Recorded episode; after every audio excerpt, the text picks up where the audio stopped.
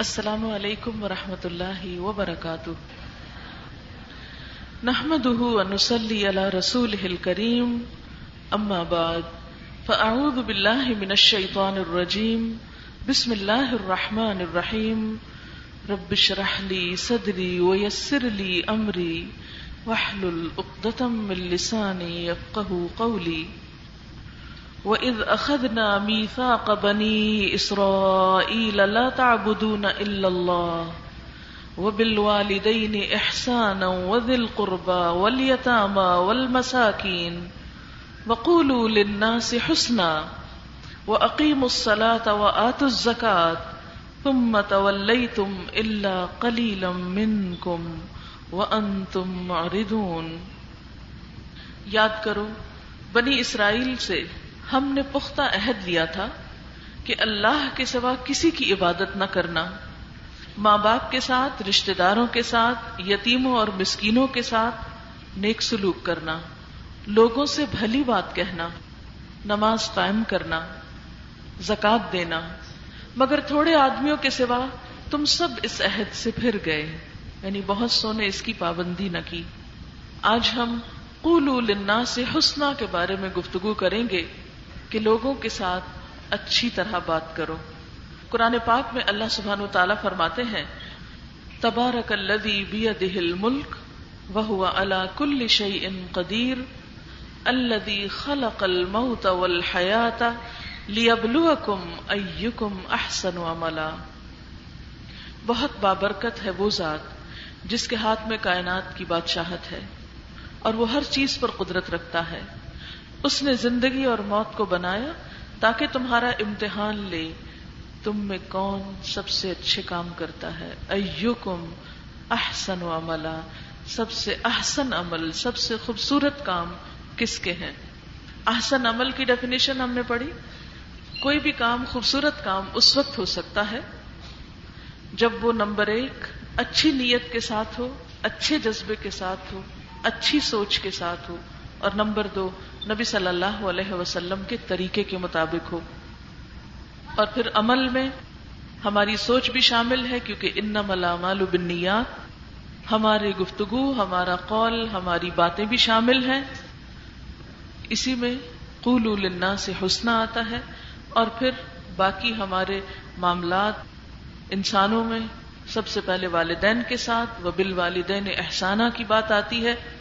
تو گویا احسن عمل میں حسن نیت، حسن کلام اور حسن معاملہ سب چیزیں شامل ہیں۔ تو آج ہم گفتگو کے بارے میں چند باتیں کریں گے اور اس کے لیے بنیاد بنایا ہے میں نے اسی آیت کو۔ جہاں تک زبان کا تعلق ہے، تو زبان انسان کو ملنے والی نعمتوں میں بہت بڑی نعمت ہے۔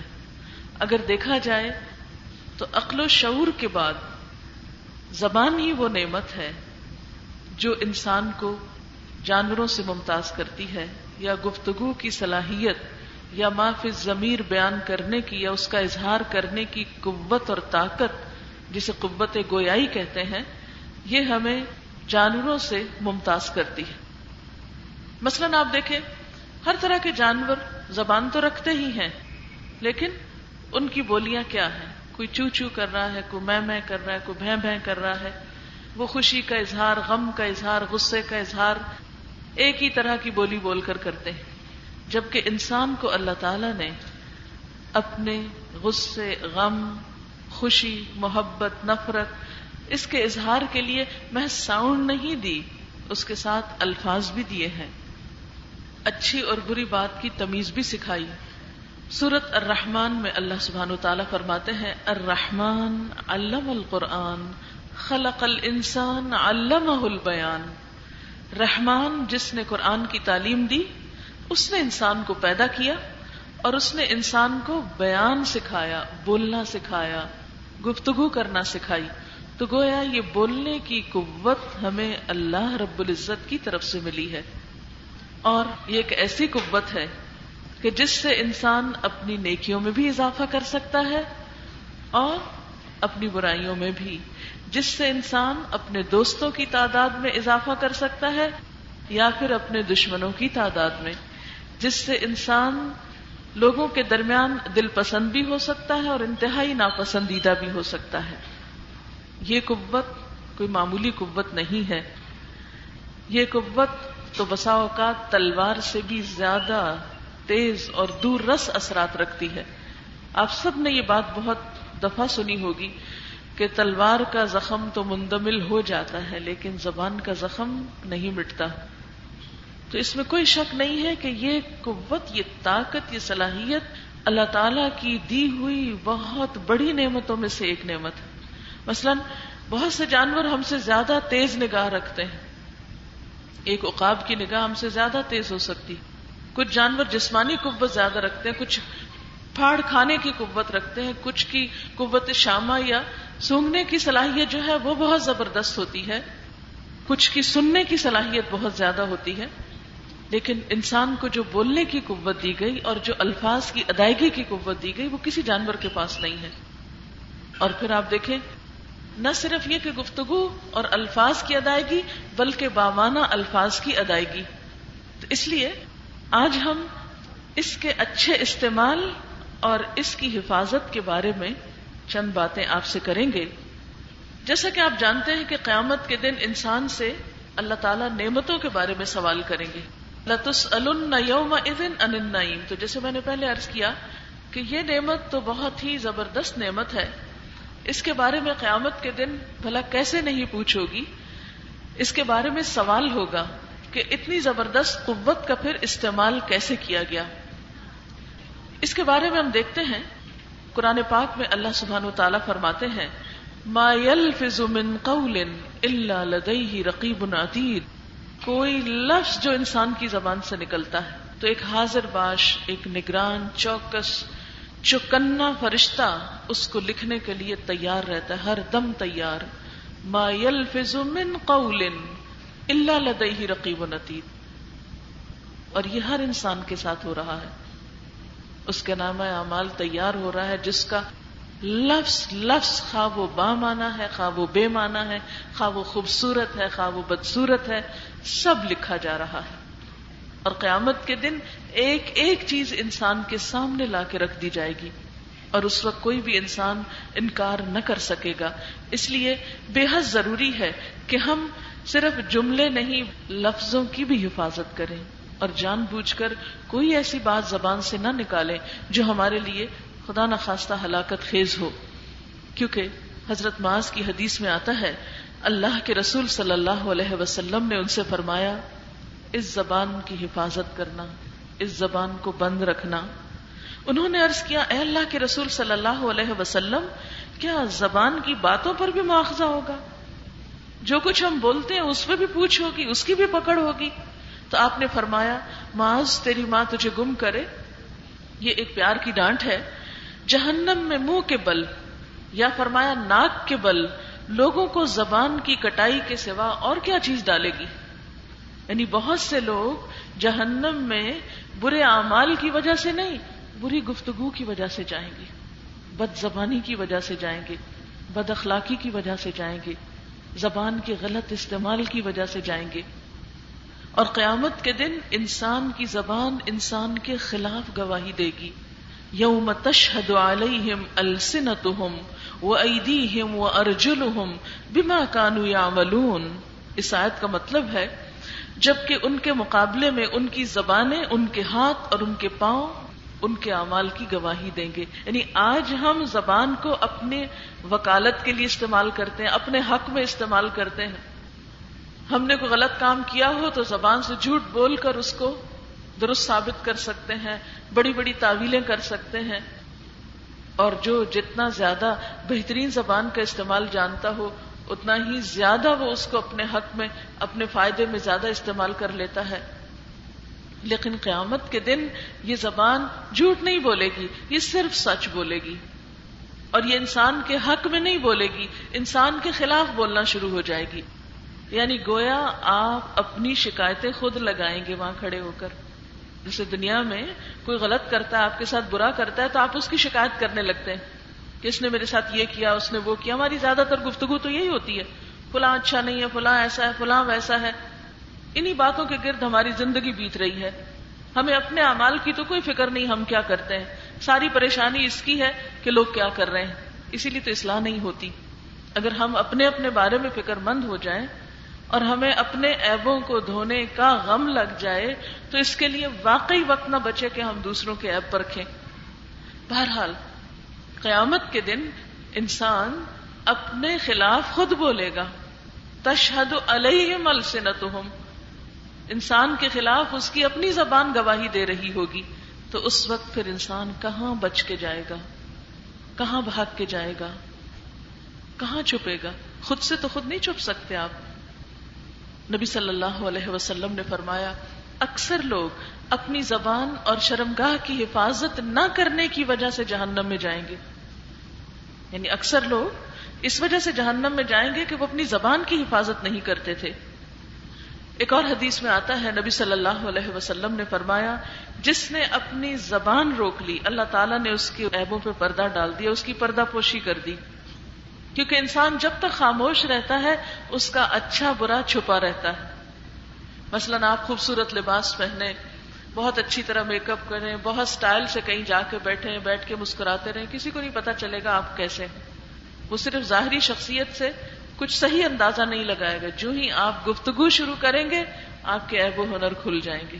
آپ کی اصلیت پتہ لگنے لگے گی۔ تو گفتگو انسان کی شخصیت کی عکاس ہوتی ہے۔ آئینہ دار ہوتی ہے کہ کون کیسا ہے، حقیقت میں کیا ہے۔ انسان کے جو کچھ اندر ہوتا ہے، جو دل میں ہوتا ہے، وہ سب زبان کے راستے لوگوں کے سامنے آ جاتا ہے۔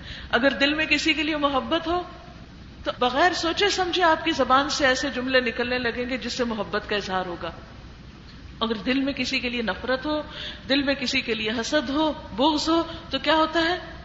بغیر سوچے سمجھے آپ کے منہ سے کوئی نہ کوئی بات ایسی نکل جائے گی ڈائریکٹلی یا انڈائریکٹلی کہ جس سے آپ اپنے خیالات کا اظہار کر بیٹھیں گے۔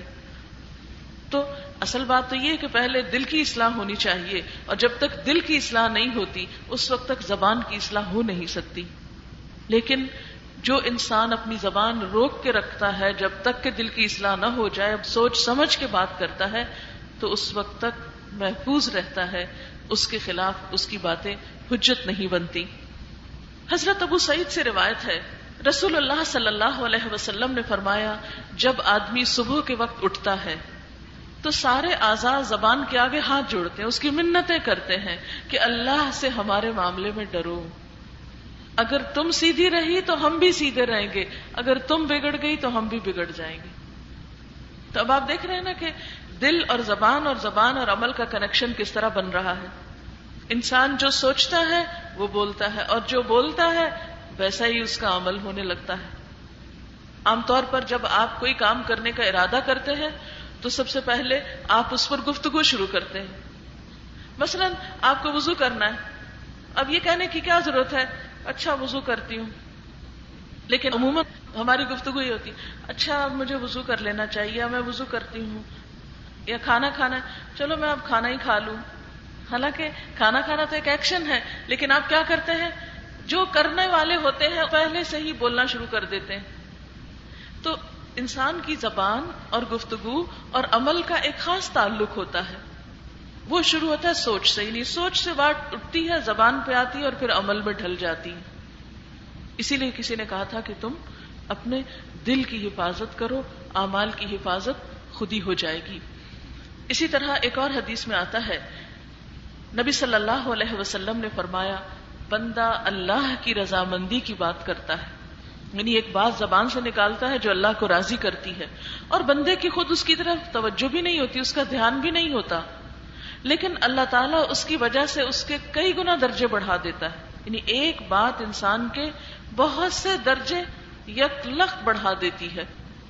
اور اسی طرح بندہ اللہ کی ناراضگی کی بات کرتا ہے اور انسان کو دھیان بھی نہیں ہوتا کہ وہ مجھ سے کیا نکال رہا ہے، کیا بول رہا ہے، کتنی غلط بات کہہ رہا ہے۔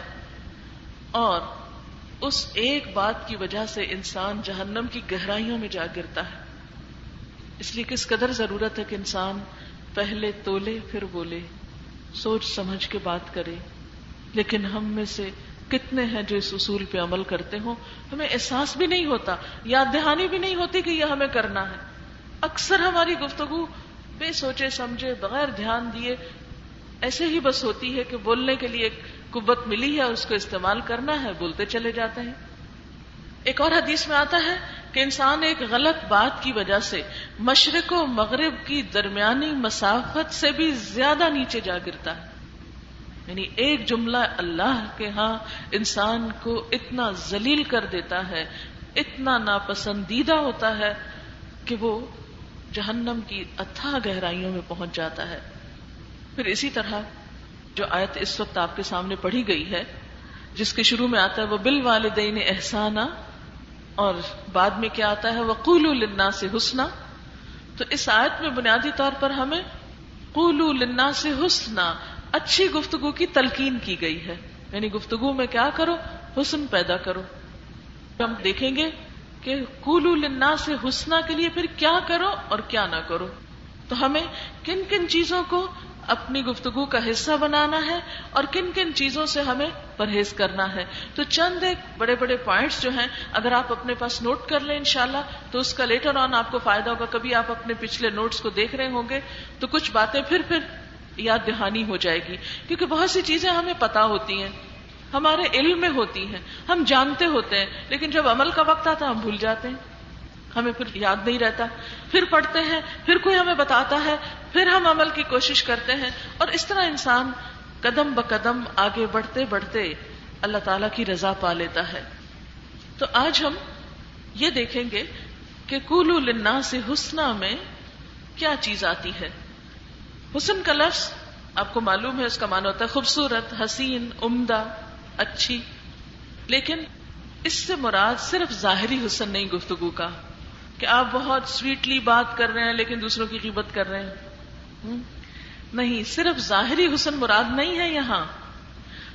لنا سے حسنا میں ظاہری اور باطنی دونوں حسن مراد ہے عام طور پر ہم اردو میں لفظ حسین استعمال کرتے ہیں اس شخص کے لیے جو ظاہری طور پر بہت خوبصورت ہو۔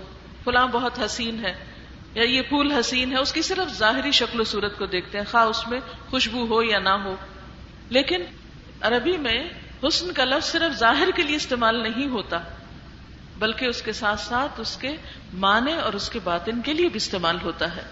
اور محسن وہ شخص ہوتا ہے جس کی ہر ادا، ہر انداز سے خوبصورتی جھلکتی ہو اور جیسا کہ پہلے میں نے ارض کیا، گفتگو میں خوبصورتی نہیں ہو سکتی جب تک دل میں نہ ہو، جب تک سوچ میں نہ ہو، جب تک خیالات میں نہ ہو، جب تک آپ کی تھنکنگ پازیٹو نہ ہو، جب تک آپ کے دل میں اللہ کی محبت نہ ہو، اللہ کا خوف نہ ہو، اپنے دین کی محبت نہ اس وقت تک محض ظاہری کوششوں سے آپ آرٹیفیشلی گفتگو کو خوبصورت نہیں بنا سکتے۔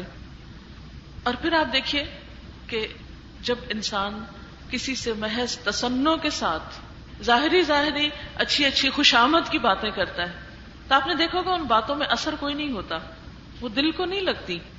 مثلاً کوئی شخص آپ کے سامنے بیٹھ کے آپ کی بہت خوشامد کر رہا ہے، اور عموماً لوگوں کی خوشامد بھی آپ کے صرف ظاہری حال حلیے پہ ہوتی ہے۔ آپ کی آنکھیں ایسی آپ کا ناک ایسا ہے، آپ کے ہونٹ ایسے ہیں، آپ کے کپڑے ایسے ہیں، آپ اتنے اسمارٹ ہیں، اتنے فٹ ہیں، وغیرہ وغیرہ۔ انہیں چیزوں کی عموماً خوشامد ہو رہی ہوتی ہے، کیونکہ ہم اتنے ظاہر پرست ہو گئے اور انسان کی بڑی کمزوری ہے، ہر دور میں لوگ ظاہر پرست رہے یہ جتنا بھی شرک ہے دنیا میں سب ظاہر پرستی کی وجہ سے۔ کسی کو ستارہ اچھا لگا تو ستارہ پرست ہو گیا، کسی کو سورج اچھا لگا تو سورج پرست ہو گیا۔ کوئی آگ سے مروب ہو گیا تو وہ آگ پرست ہو گیا۔ تو یہ شرک کی جتنی بھی قسمیں ہیں، وہ سب ظاہر پرستی کی وجہ سے اور جو ظاہر پرست لوگ ہوتے ہیں، ان کی تھنکنگ کچھ زیادہ ڈیپ نہیں ہوتی۔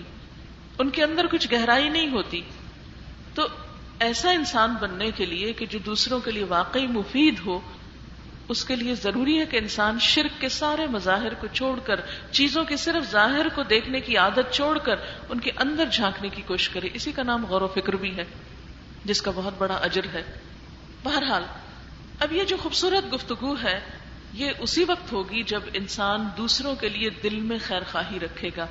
تو خوبصورت گفتگو کے لیے پہلا نقطہ یہ ہے کہ انسانوں سے محبت کرنا سیکھیں، انسانوں کی بھلائی کا سوچیں۔ اور انسان کوئی بھی ہو ہاں مسلم ہو نان مسلم ہو، آپ کا پسندیدہ ہو، ناپسندیدہ ہو، دوست ہو، دشمن ہو، سب کے لیے آپ نے بھلائی کا خیال رکھنا ہے دل میں۔ نبی صلی اللہ علیہ وسلم نے فرمایا، انصر اخا کا ظالمن او مظلومن اپنے بھائی کی مدد کرو، خواہ وہ ظالم ہو یا مظلوم۔ لوگوں نے کہا کہ ٹھیک ہے، مظلوم کی مدد تو ہم کریں گے، ظالم کی مدد کیسے کریں؟ فرمایا، اس کی مدد کیا کرنا ہے، کیسے کرنا ہے؟ اس کو ظلم سے روکنا ہے۔ یعنی اگر کوئی شخص ظالم بھی ہے، اگر کوئی شخص غلط کام بھی کرتا ہے، تو اس کو بھی آپ چھوڑ نہیں دیں گے۔ کہ نہیں، میں تو اس سے نفرت کرتی ہوں، میں تو اس کو منہ نہیں لگانا چاہتی۔ نہیں، یہ مومن کا شعر نہیں ہو سکتا۔ اچھوں کے ساتھ اچھا معاملہ کرنا تو کوئی کمال کی بات نہیں۔ جو غلط کرتے ہیں، ان کو آپ اچھا کرنا سکھا دیں۔ اور اس کے لیے بڑا صبر چاہیے ہوتا ہے۔ اور اس میں دل کے اندر خیر خائی۔ اچھا خیر خائی کیسے آتی ہے؟ مثلا کسی نے بہت غلط کام کیا، آپ کو ستایا، کچھ کیا۔ اس وقت آپ کو غصہ آئے گا اور آنا بھی چاہیے، اس لیے کہ انسان ہے، ہم کوئی بےحص مخلوق تھوڑی پتھر تھوڑی ہے آئے گا غصہ مثلا۔ لیکن اس کے فوراً بعد آپ اپنے آپ کو سمجھانے کی کوشش کریں، اپنے ذہن میں پازیٹو تھنکنگ لائیں۔ ہو سکتا ہے اس بیچارے کی کوئی مجبوری، ہو سکتا ہے یہ بھوکا ہو اور بھوک کی وجہ سے غصہ کر رہا ہو۔ ہو سکتا ہے اس کو کوئی پرابلم ہوا ہو، کوئی اس کا کام خراب ہوا ہو، اس کو کہیں سے ڈانٹ پڑی ہو۔ تو ایسا ہی ہوتا ہے نا، عموماً جس کو کوئی ستاتا وہ آ کے ہمیں ستانے لگتا ہے۔ بہت سے لوگ تو ہمارے ساتھ اسی طرح اریٹیٹ ہو رہے ہوتے ہیں کیونکہ وہ خود اریٹیٹڈ ہوتے ہیں، کسی بات سے تپے ہوئے ہوتے ہیں۔ تو ایسے میں انسان فارگو کر دے، معاف کر دے۔ کوئی مجبوری ہے ان کی، کوئی پرابلم ہے ان کا۔ اس لیے یہ ایسا کر رہا ہے۔ ویسے ہر انسان کے اندر خیر ہوتی ہے۔ اس کو اگنور کر دیں، خاموشی اختیار کریں۔ تو اچھی گفتگو کے لیے، لوگوں کے لیے دل میں خیر خواہی کے جذبات لانا، ان کی غلطیوں کو معاف کرنا، ان کی بری سوچ کو مثبت رنگ دینا اور ان کی غلطیاں نظر آنے کے باوجود بھی چشم پوشی کر لینا، گویا نظر نہیں آ رہی۔ اس سے آپ کو زندگی میں اتنا سکون ملے گا۔ کیونکہ آپ دیکھیں، جب آپ کہیں جا رہے ہوتے ہیں، راستے میں گندگی کا ڈھیر آتے ہیں، ان کو آپ دیکھ کے کیا کرتے؟ ہیں دیکھنا شروع کر دیتے۔ ہیں کہیں رات چلتے ہوئے اگر کوڑے کا ڈھیر نظر آئے، تو آپ کا طریقہ کیا ہوتا ہے؟ اگنور کر کے دوسری طرف کو سڑک کے۔ مثلاً آپ واک کر رہے ہیں۔ واک کرتے کرتے آپ کو نظر آئے کہ اس راستے میں کوڑا ہے۔ تو ایک نفاست پسند انسان کیا کرے گا؟ وہ تھوڑا سا رستہ چھوڑ کے دوسری طرف سے ہو کے گزر جائے گا۔ وہ یہ نہیں کہ وہاں کھڑا ہو کے دیکھنے لگا اچھا کیا کیا لوگوں نے کوڑا پھینکا ہے؟ اس کو دلچسپی نہیں۔ یہ نیگیٹو تھنکنگ کے لوگ ہوتے ہیں جن کو ہر وقت اس بات کی ٹو ہوتی ہے، کون کیا برائی کر رہا ہے؟ کون کیا خرابی کر رہا ہے؟ کس کے اندر کیا عیب ہے؟ ہماری بلا سے ہمیں کیا لگے؟ ہر ایک کو اپنا معاملہ اپنے رب کے ساتھ کرنا ہے، اپنے رب کو جواب دینا، حساب دینا، سب کا لکھا جا رہا ہے۔ ہمارے دل میں اس کی ہمدردی ہونی چاہیے کہ کسی طرح اس کو اس مصیبت سے نکالا جائے۔ اور اچھی طرح پیش آ کے اس کے ایبوں کو کریدنے کی بجائے، ٹو لگانے کی بجائے، ادھر ادھر سے پوچھ گچھ کرنے کی بجائے کیا کریں؟ اگنور کریں، گویا آپ نے کوڑا دیکھا ہی نہیں۔ کیونکہ وہ دیکھ کے بھی تو دل خراب ہوتا ہے نا۔ تو گندی باتیں سن کے بھی تو دل خراب ہوتا ہے۔ تو کوشش کیا کرنی چاہیے؟ ایسی باتوں کو توجہ ہی نہ دے، پرواہ نہ کرے۔ لیکن شیطان جو ہے، اس کا کیا کام ہے؟ وہ ہمارے دل میں بسوں سے ڈالتا رہتا ہے۔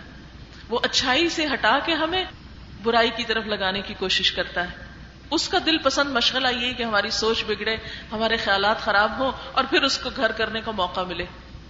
کیونکہ وہ بری سوچ سے داخل ہوتا ہے ہمارے اندر، وسوسے سے اندر آتا ہے۔ طلحہ بن عمر کہتے ہیں، میں نے امام حدیث و تفسیر عطا بن ابی رباح سے کہا، آپ کے پاس فاسد عقیدے والے لوگ بھی آتے ہیں۔ ہر طرح کے گناگار بگڑے ہوئے لوگ آپ کے پاس آ کے بیٹھتے ہیں۔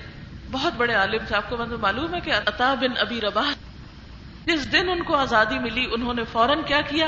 جا کے پڑھنا شروع کر دیا۔ پڑھتے پڑھتے عالم بن گئے۔ اور ایسے عالم بنے کہ پھر ان کے بعد ان کے وقت میں کسی اور کی طرف لوگ رجوع نہیں کرتے تھے۔ ملوک اور ہر طرح کے لوگ ان کے پاس حاضر ہوتے تھے۔ حرم میں وہ رہتے تھے۔ اور مسلسل کئی سال انہوں نے حرم کے ایک گوشے میں اپنا ٹھکانا بنایا ہوا تھا، جہاں وہ لوگوں کو تعلیم دیتے تھے۔ اور دنیا بھر سے لوگ جب حج عمرے پہ آتے، ان سے آ کے علم حاصل کرتے تھے۔ انہوں نے اپنی زندگی علم کے لیے وقف کر دی تھی۔ تو لوگ ان کو دیکھ کر حیران ہوتے تھے کہ یہ کیسے انسان ہے، ہر طرح کے لوگ ان کے پاس آ کے بیٹھتے ہیں۔ تو ان سے کسی نے پوچھا، آخر یہ کیا بات ہے کہ سب لوگ آپ کی طرف امٹتے ہیں، اچھے بھی، برے بھی؟ وہ کہنے لگے، طلحہ بن عمر کہتے ہیں، میرے مزاج میں تیزی ہے، میرے پاس لوگ آتے ہیں، میں ان سے سخت بات کرتا ہوں، وہ بھاگ جاتے ہیں۔ تو حضرت عطا نے کہا کہ تم ایسا نہ کیا کرو۔ لوگوں کے لیے خیر خواہی رکھا کرو، تو لوگ تمہارے پاس آئیں گے۔ اور لوگوں کو اکٹھا کرنے کا مقصد کیا ہے کہ ان کی بھلائی کی جائے۔ دیکھیں، جب آپ کسی کو اچھی بات بتانا چاہیں گے اور سخت انداز میں بتائیں گے تو لوگ بھاگ جائیں گے، تو پھر آپ کہاں سے بتائیں، کس کو بتائیں گے؟ دیواروں کو بتائیں گے۔ تو اس لیے ضرورت اس بات کی ہے کہ انسان خواہ خود کیسا بھی نیک عمل کرے اور سامنے والا اسے کیسی بھی برائی کرتا نظر آئے، لیکن معاملہ اپنی طرف سے اچھا کرنا چاہیے اور اس کے عمل کو اللہ کے حوالے کر دینا چاہیے اور لوگوں کی نیتوں پہ شک نہیں کرنا چاہیے اور لوگوں کے ساتھ معاملہ کرتے وقت بدنیتی کے ساتھ معاملہ نہیں کرنا چاہیے۔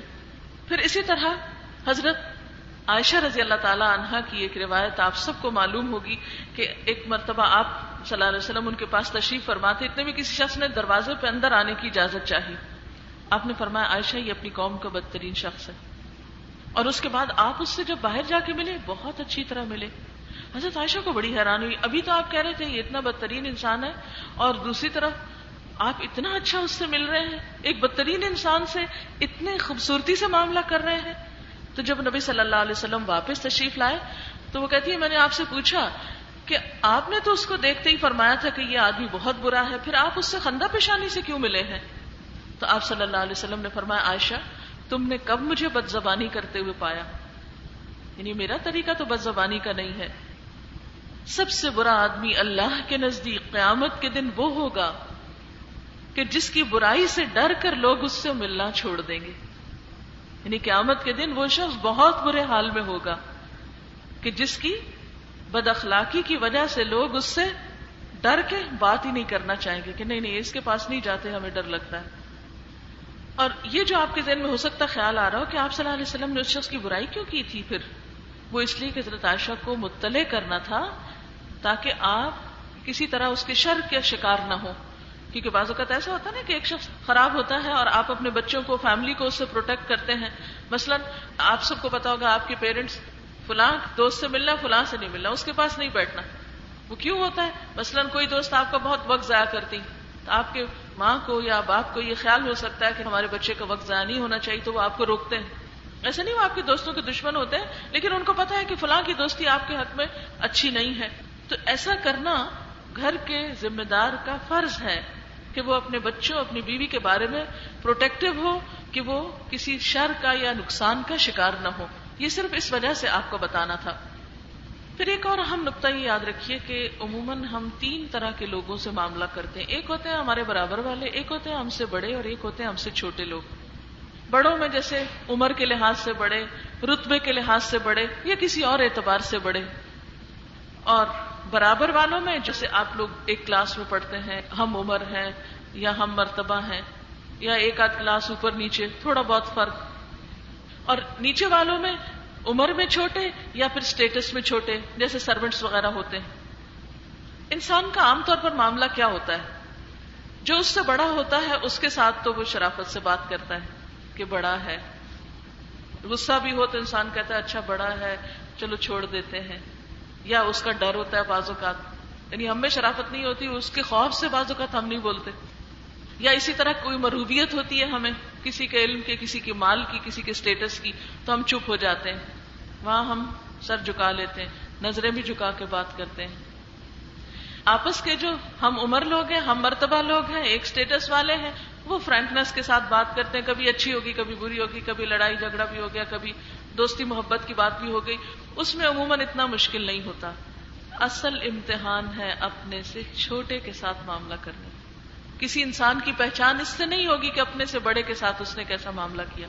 اس کی پہچان یہاں سے نہیں ہوگی اس نے اپنے برابر والے سے کیسا معاملہ کیا۔ اس کی پہچان کہاں سے ہوگی کہ اس نے اپنے سے چھوٹے والے سے کیا معاملہ کیا ہے اور کیسا معاملہ کیا ہے۔ تو کسی انسان کا اگر اخلاق پرکھنا ہو تو دیکھو کہ وہ اپنے نوکر کے ساتھ کیسے بات کرتا ہے، اپنے بچوں کے ساتھ کیسے بات کرتا ہے، اپنی بیوی کے ساتھ کیسے بات کرتا ہے۔ اپنے سبارڈینیٹس کے ساتھ کیسے بات کرتا ہے۔ یہاں سے ایک انسان کا اصل اخلاق سامنے آتا ہے۔ اور ہم سب کا امتحان یہی ہے۔ دیکھیں نا، زور ہمارا اپنے سے چھوٹے والے پہ چلتا ہے نا۔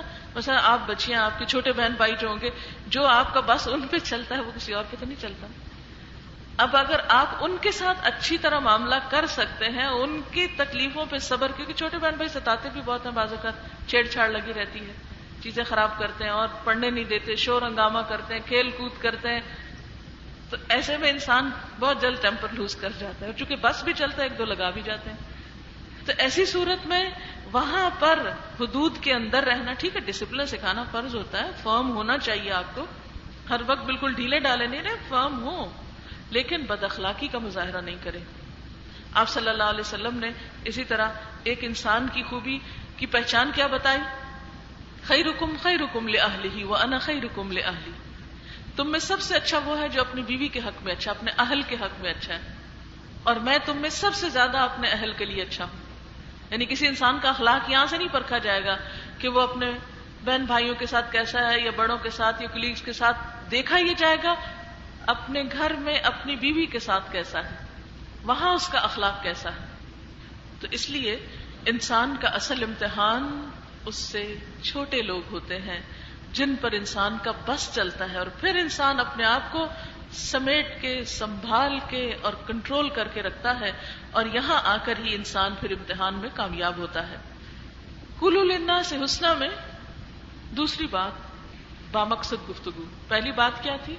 سب انسانوں سے اچھی طرح گفتگو کرنا جس میں ظاہری طور بھی اچھائی ہو اور دل میں بھی اچھائی ہو، خیر خواہی کے جذبات کے ساتھ اچھا معاملہ کرنا۔ دوسری بات یہ ہے کہ جب آپ گفتگو کریں تو اس میں کیا ہو؟ با مقصد گفتگو ہو۔ بے مقصد گفتگو لغ سے پرہیز کریں۔ بیکار کی باتیں کم کریں۔ میں یہ تو نہیں کہتی نہ کریں، کیونکہ ابھی اتنی جلدی آپ کو سب کچھ چھوڑنا مشکل ہوگا، لیکن کم تو کر سکتے ہیں نا۔ اور خصوصاً روزے ہیں آپ کے رمضان میں، اسی وجہ سے یہ ٹاکس رکھی گئی ہیں رمضان میں، کیونکہ رمضان ایک ایسا موقع ہوتا ہے جو ہماری عادات میں بہت جلدی تبدیلی لاتا ہے۔ کیونکہ پورا ماحول ایک طرح سے ہمارا ہم آہنگ ہوتا ہے، ہمارے لیے مددگار ہوتا ہے، تو اس میں پھر انسان کو بری بات چھوڑنے میں مدد ہوتی ہے۔ مثلاً لڑائی جھگڑے سے پرہیز رمضان میں ضروری ہے کیونکہ انسان کو کانسٹنٹلی احساس ہوتا ہے، میں روزے سوں نبی صلی اللہ علیہ وسلم نے فرمایا کہ اداکا نوم سو میں احدکم جب تم میں سے کوئی کسی دن روزہ رکھے ہوئے ہو، تو پھر نہ وہ گالی گلوچ کرے اور نہ ہی کوئی لڑائی جھگڑا کرے۔ اور اگر کوئی اس سے گالی گلوچ کرے، تو وہ کیا کہے؟ ان نمر انسائم میں تو روزے سے ہوں۔ ہم میں سے کتنے لوگوں نے یہ کہا؟ کبھی بولا یہ جملہ کہ میں تو روزے سے ہوں؟ نہیں، کوئی لڑے ہم سے تو ہم بھی جواب میں ویسے ہی ایک کی دو سنا کے ٹھنڈے ہوں گے، پھر بھی نہیں ہوں گے شاید۔ تو اس میں آپ دیکھیے، ان ان سائم میں تو روزے سے ہوں۔ اور ایک مومن صرف رمضان میں روزے سے نہیں ہوتا، وہ تو ساری زندگی روزے سے ہوتا ہے۔ گفتگو کا روزہ تو ساری زندگی کے لیے ہے۔ اس لیے گفتگو ہماری با مقصد ہو۔ حدیث میں آتا ہے اللہ تعالیٰ کو تین چیزیں سخت ناپسند ہے نمبر ایک، بے مقصد گفتگو۔ سخت ناپسند۔ اللہ تعالیٰ کو وہ لوگ اچھے نہیں لگتے جو بیکار کی بےحدہ بے مقصد گفتگو کرتے رہتے ہیں۔ نمبر دو، مال ضائع کرنا۔ کہ بس ٹھیک ہے، بہت پیسے ہیں، پاکٹ منی بہت ساری مل گئی ہے، جہاں مرضی اڑا دو۔ مہنگے مہنگے کارڈ خرید لو دوستوں کے لیے اور ادھر ادھر سد کا خیرات کچھ نہ کرو۔ حالانکہ وہی بات جو ہم نے کسی کو کارڈ سے کہنی ہوتی، وہ ہم خود بھی لکھ کے کسی کو کر سکتے ہیں۔ لیکن ہم عموماً بیکار میں مال ضائع کر رہے ہوتے ہیں۔ کسی کو اچھی کتاب لے کر دے وہ زیادہ بہتر ہے، بنسبت اس کے کہ کوئی ایسی چند جذباتی باتوں پہ مشتمل ایک کارڈ۔ اور تیسری چیز جو اللہ تعالیٰ کو سخت ناپسند ہے وہ غیر ضروری سوال انسری کوشچنس جن کا عمل سے کوئی تعلق نہ ہو۔ ایک وہ سوال ہوتا ہے نا جس کا آپ کے عمل سے تعلق ہوتا ہے۔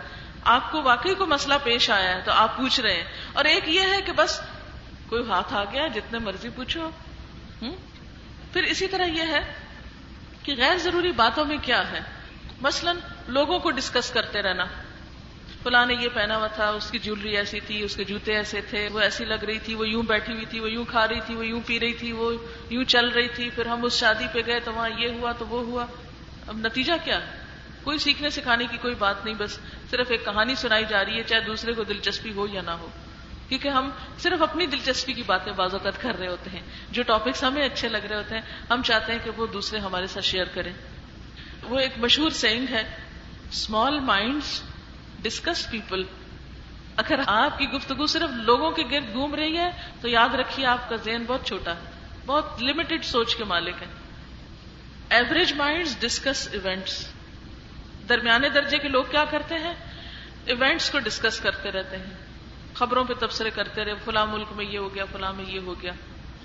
کچھ لوگوں کا مشغلہ یہ ہوتا ہے، پہلے تو ساری اخبار پڑھتے ہیں اول سے آخر تک۔ یہ مبلغ علم ہوتا ہے ان کا۔ پھر اس کے بعد وہ جو خبریں پڑی ہوتی ہیں، وہ کہیں نہ کہیں کافی شاپ میں بیٹھ کے کہیں ڈسکس کرتے رہتے ہیں۔ بش نے یہ کہا تو فلاں نے یہ کہا تو اس نے تو اس نے۔ حالانکہ حاصل کیا صرف تبصرے۔ تبصرہ برائے تبصرہ۔ کچھ پتا نہیں آگے پیچھے، صرف اخباری خبروں پر یقین کر کے تبصرے۔ حالانکہ ہر ایک کے پاس اتنی صلاحیت تو نہیں ہوتی کہ وہ ورلڈ پالیٹکس کے بارے میں سب کچھ جانتا ہو۔ تو جس چیز کے بارے میں صحیح علم نہیں، اس کے بارے میں باتیں کرنے کا بھی کچھ زیادہ فائدہ نہیں ہوگا۔ تو ایونٹس کو ڈسکس کرنا، کسی شادی، کسی فنکشن، کسی ادھر ادھر کی باتوں کو، یہ بھی کچھ بڑی باتیں نہیں۔ اور گریٹ مائنڈ ڈسکس آئیڈیاز۔ جو بڑے ذہن کے لوگ ہوتے ہیں، جو بلند خیال کے مالک ہوتے ہیں، وہ آئیڈیاز کو ڈسکس کرتے ہیں۔ اور میرے خیال میں اس سے آگے کے بہترین لوگ عمل کی باتیں، کام کی باتیں ڈسکس کرتے ہیں، صرف آئیڈیاز پہ نہیں رک جاتے۔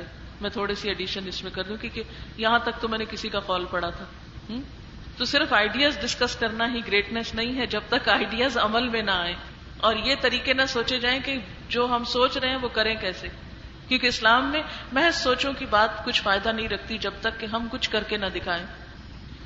پھر کلو النا سے حسنہ میں اگلی بات جو آتی ہے وہ یہ ہے کہ انسان ہمیشہ سچ بولے، بات کرے تو سچ کرے۔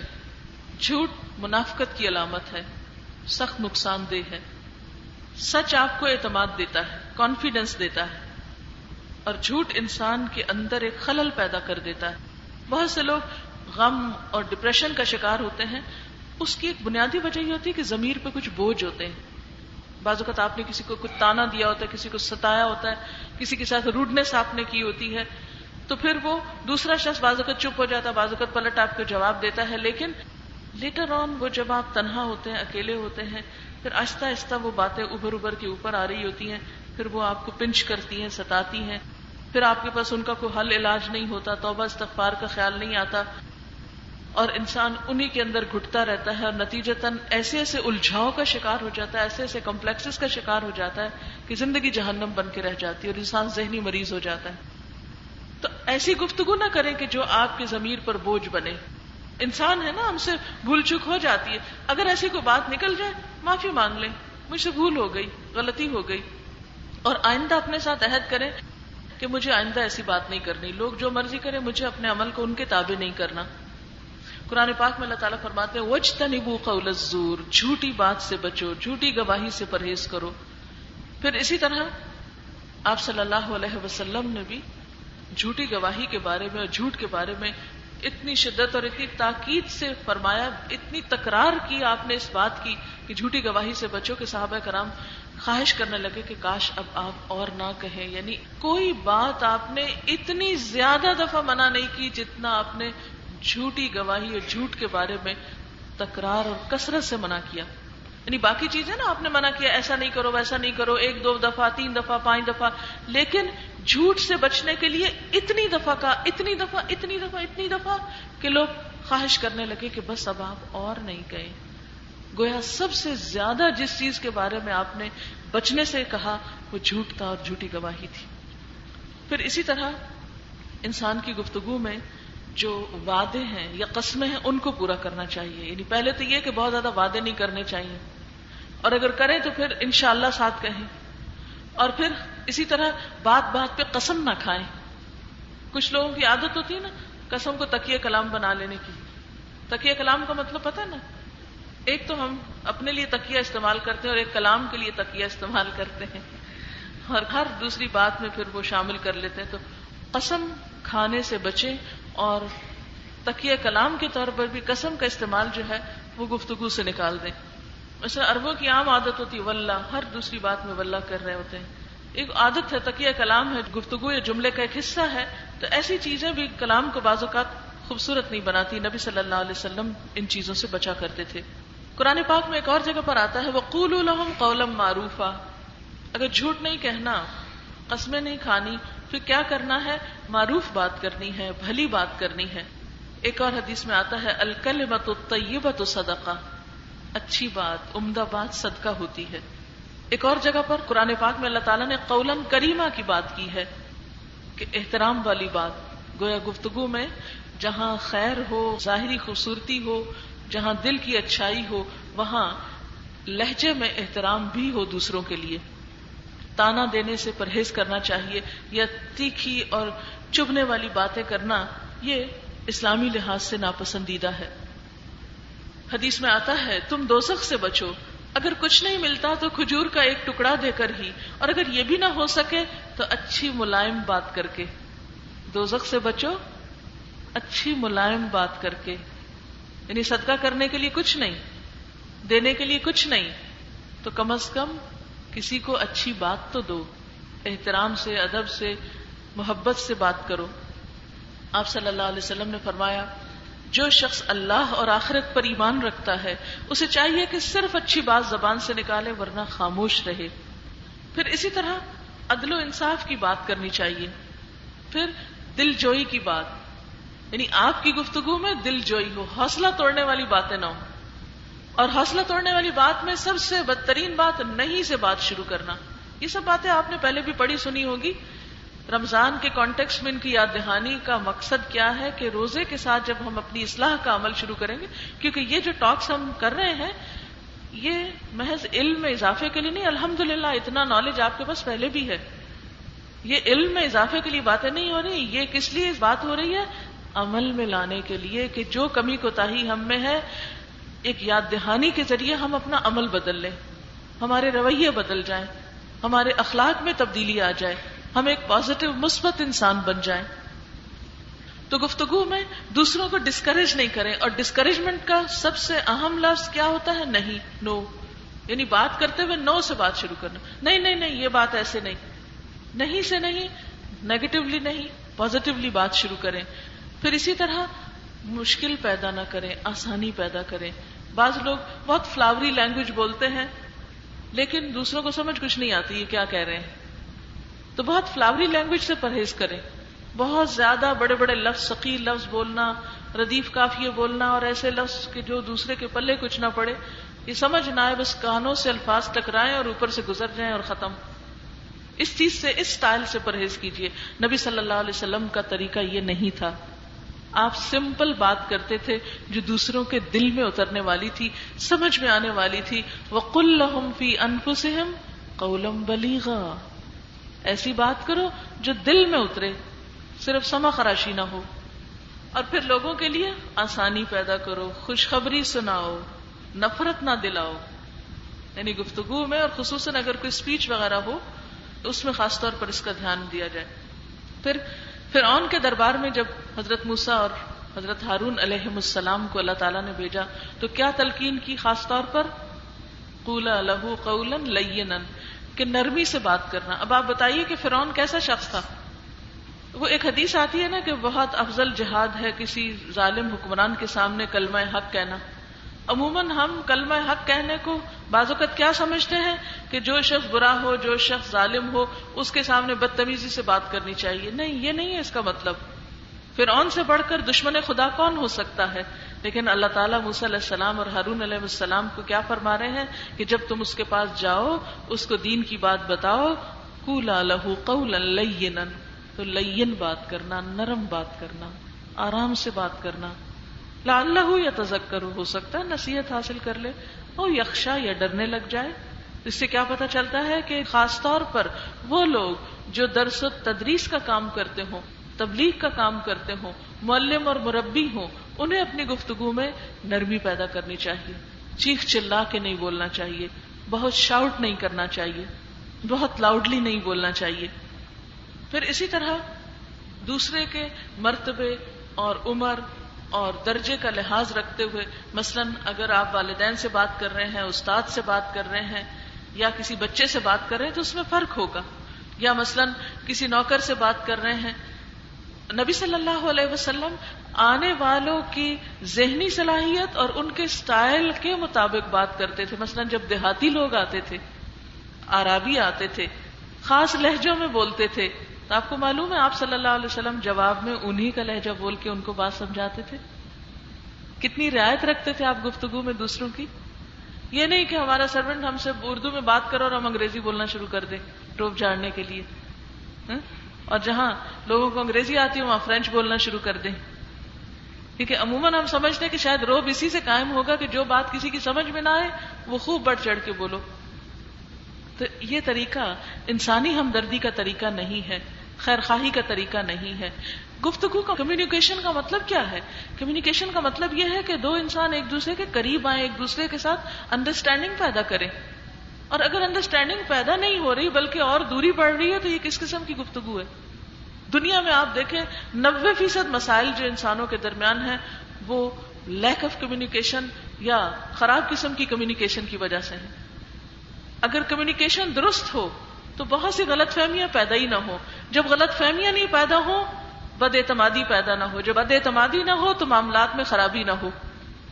اس لیے کتنے بھی کٹھن اور مشکل حالات ہوں، تو محض روٹ جانے میں کوئی کمال نہیں ہے۔ بہت سے لوگ اپنی امپورٹینس جتانے کے لیے روٹ بیٹھتے ہیں۔ موڈ آف کر لیتے ہیں، روٹ کے بیٹھ جاتے ہیں، اب دوسرے ہمیں منائیں بار بار پوچھیں، پھر ہم بتائیں کہ ہم کیا چاہتے ہیں۔ تو ہر وقت ایسا احتجاج اچھا نہیں لگتا۔ یعنی روٹنا بھی ہے کہ احتجاج ہوتا ہے نا؟ اس کے بجائے آپ کیا کریں؟ اپنے آپ کو منا کر کمیونیکیشن کریں۔ بازو کا دل نہیں چاہتا نا بولنے کو۔ تو ایسے میں اپنے آپ کو اس سے نکالیں باہر۔ اپنی کسی دوست، بہن، والدہ، کسی سے بھی کہیں کہ دیکھیں میرے اندر یہ خامی ہے، خرابی ہے کہ مجھے جب غصہ آتا تو میرے سے بات نہیں ہوتی، تو پلیز آپ میرے ساتھ یہ اور یہ کریں تاکہ میں بول سکوں۔ تاکہ میں اپنی کمزوری سے باہر نکلوں۔ یہ بالکل ایسے نا، جیسے اگر آپ خدا نخواستہ پھسل جائیں، تو کیا ہوتا ہے؟ آپ کو سہارے کی ضرورت ہوتی ہے نا اس وقت؟ کسی کا ہاتھ پکڑتے ہیں آپ۔ یا کہیں کوئی سلپ ہو جائے تو دوسرا شخص اس کو ہاتھ سے پکڑ کے اٹھاتا ہے۔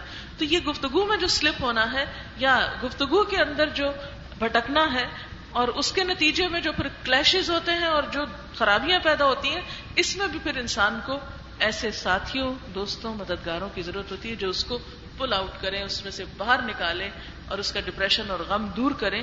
اسی لیے ولاسر ان الانسان لفی خسر الا الذين امنوا وعملوا الصالحات وتواصوا بالحق وتواصوا بالصبر۔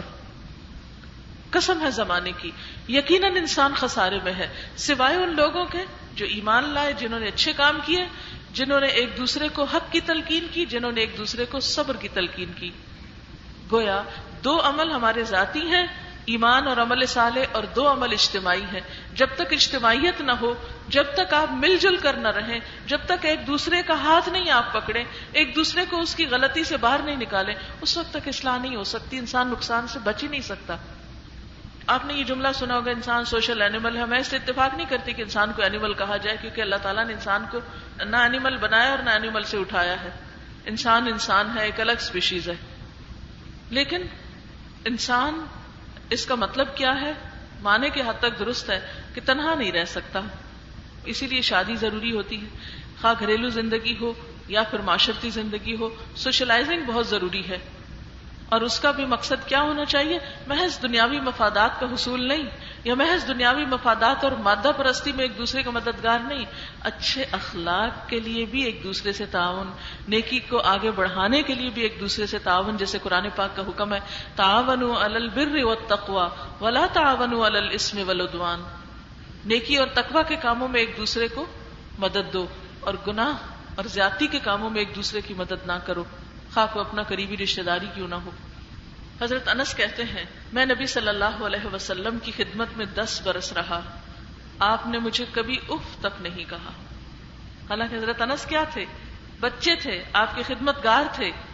ان کی والدہ ام سلیم نے ان کو نبی صلی اللہ علیہ وسلم کی نظر کیا تھا کہ یہ بچہ لکھنا جانتا ہے۔ دس سال اپنے بچے کی تربیت کی، اس کو لکھنا سکھایا۔ جب اس یعنی اسکل آ گئی اس کے پاس تو جا کے حضور کے پاس چھوڑ آئی اپنی خدمت سے دستبردار ہو گئی اور حضرت انس ان صحابہ میں سے ہیں جنہوں نے سب سے طویل زندگی پائی۔ ان کی والدہ جو تھی آپ کی رضائی خالہ بھی تھی ان کے لیے جنت کی بشارت بھی دی تھی آپ نے۔ اور ان کے گھر میں آپ تشریف لے جایا کرتے تھے کبھی کبھی آرام کرتے۔ اور ایک موقع پر آپ وہاں پر گئے اور آپ نے نماز پڑھائی اور بہت زیادہ دعائیں دی وہ کہتی ہیں کہ آپ صلی اللہ علیہ وسلم نے ہمیں اتنی دعائیں دی کہ اس کے بعد مجھے زندگی میں کسی سے دعا کرانے کی ضرورت نہیں پڑی۔ طلب ہی نہیں ہوئی کہ کسی اور سے کچھ دعا کرائی جائے۔ اتنی زیادہ آپ نے دعائیں کی۔ کیوں؟ اس لیے کہ وہ بھی تو قربانی کر رہی تھی اسلام کے لیے اور دین کے لیے۔ بہرحال، حضرت انس رضی اللہ تعالیٰ عنہ دس سال کی عمر میں جو آپ کے پاس آئے تو پھر زندگی بھر آپ کے ساتھ رہے۔ وہ کہتے ہیں، دس سال میں آپ کی خدمت میں رہی یعنی نہیں آپ بیس سال کے تھے جب آپ صلی اللہ علیہ وسلم کی وفات ہوئی۔ کہتے ہیں، دس سالوں میں آپ نے مجھے کبھی اف نہیں کہا۔ ہم اپنے آپ کو ذرا اس آئینے میں دیکھیں کہ ہم اپنے چھوٹوں کے ساتھ کیا معاملہ کرتے ہیں؟ حالانکہ دس سال کا بچہ کتنی غلطیاں کر سکتا ہے؟ لیکن اس کے باوجود آپ ان کو کچھ بھی نہیں کہتے تھے۔ اس کے برعکس ان کے لیے بے شمار دعائیں کی۔ اپنے خادموں کے ساتھ جیسے کہ پہلے بھی ذکر ہوا تھا کہ ہمارا اصل امتحان ان لوگوں سے بات کرنے میں جو ہم سے چھوٹے ہیں۔ تو اس کے لیے قرآن پاک میں ایک ہمیں طریقہ بتایا گیا۔ فق الحم قولم میسورا ان کے ساتھ نرمی کے ساتھ اور آسانی کے ساتھ معاملہ کرنا چاہیے۔ پھر اسی طرح مختصر اور جامع بات ہو۔ آپ صلی اللہ علیہ وسلم نے اپنے بارے میں فرمایا اوتی تو جوام الکلم حضرت ابو دردا کہتے ہیں، اپنے منہ سے اپنے کانوں کو انصاف دلاؤ۔ تمہیں دو کان دیے گئے ہیں اور ایک منہ، تاکہ بولنے سے زیادہ سنا کرو۔ بولا کم کرو، سنا زیادہ کرو۔ اور افیکٹو کمیونیکیشن کے لیے سننا بے حد ضروری ہے۔ جتنی اچھی لسننگ ہوگی آپ کی اتنی ہی اچھی گفتگو ہوگی آپ کی۔ بہت سے لوگ سنتے کچھ نہیں، صرف بولتے ہیں۔ صرف اپنی بات سناتے ہیں، دوسرا اگر کوئی بات کرے، سنپ کر دیتے ہیں۔ یہ طریقہ بہت ہی بد اخلاقی کا طریقہ ہے۔ سننا اور سننے کی ایک خاص صلاحیت ہونا بے حد ضروری ہے۔ ایک بزرگ مخلد بن حسین کہتے ہیں، میں نے پچاس سال سے کوئی ایسی بات نہیں کی جس سے مجھے معذرت کرنی پڑے۔ یعنی اتنے غور سے دوسروں کی باتیں سنی ہیں کہ کوئی مس انڈرسٹینڈنگ نہیں ہوئی، لہٰذا جواب میں کوئی غلط بات نہیں کی۔ پچاس سالوں میں ایک بات ایسی نہیں کی کہ جسے کر کے میں پچھتایا ہوں۔ ایسے لوگ بھی دنیا میں رہے ہیں۔ سب سے پہلے تو اندر کی خوبصورتی، پھر الفاظ کی خوبصورتی، اس میں نرمی، عزت، احترام، اور پھر انداز کی خوبصورتی۔ یعنی اسٹائل اچھا ہونا چاہیے۔ اور اسٹائل میں سب سے پہلے جو قرآن کا حکم ہے لا تصعر خدک للناس لوگوں سے منہ موڑ کے نہیں بات کرو۔ اللہ تعالیٰ ہمیں عمل کی توفیق عطا فرمائے۔ وآخر دعوانا ان الحمد للہ رب العالمین۔ سبحانك اللهم وبحمدك نشهد ان لا اله الا انت نستغفرك ونتوب اليك السلام علیکم ورحمۃ اللہ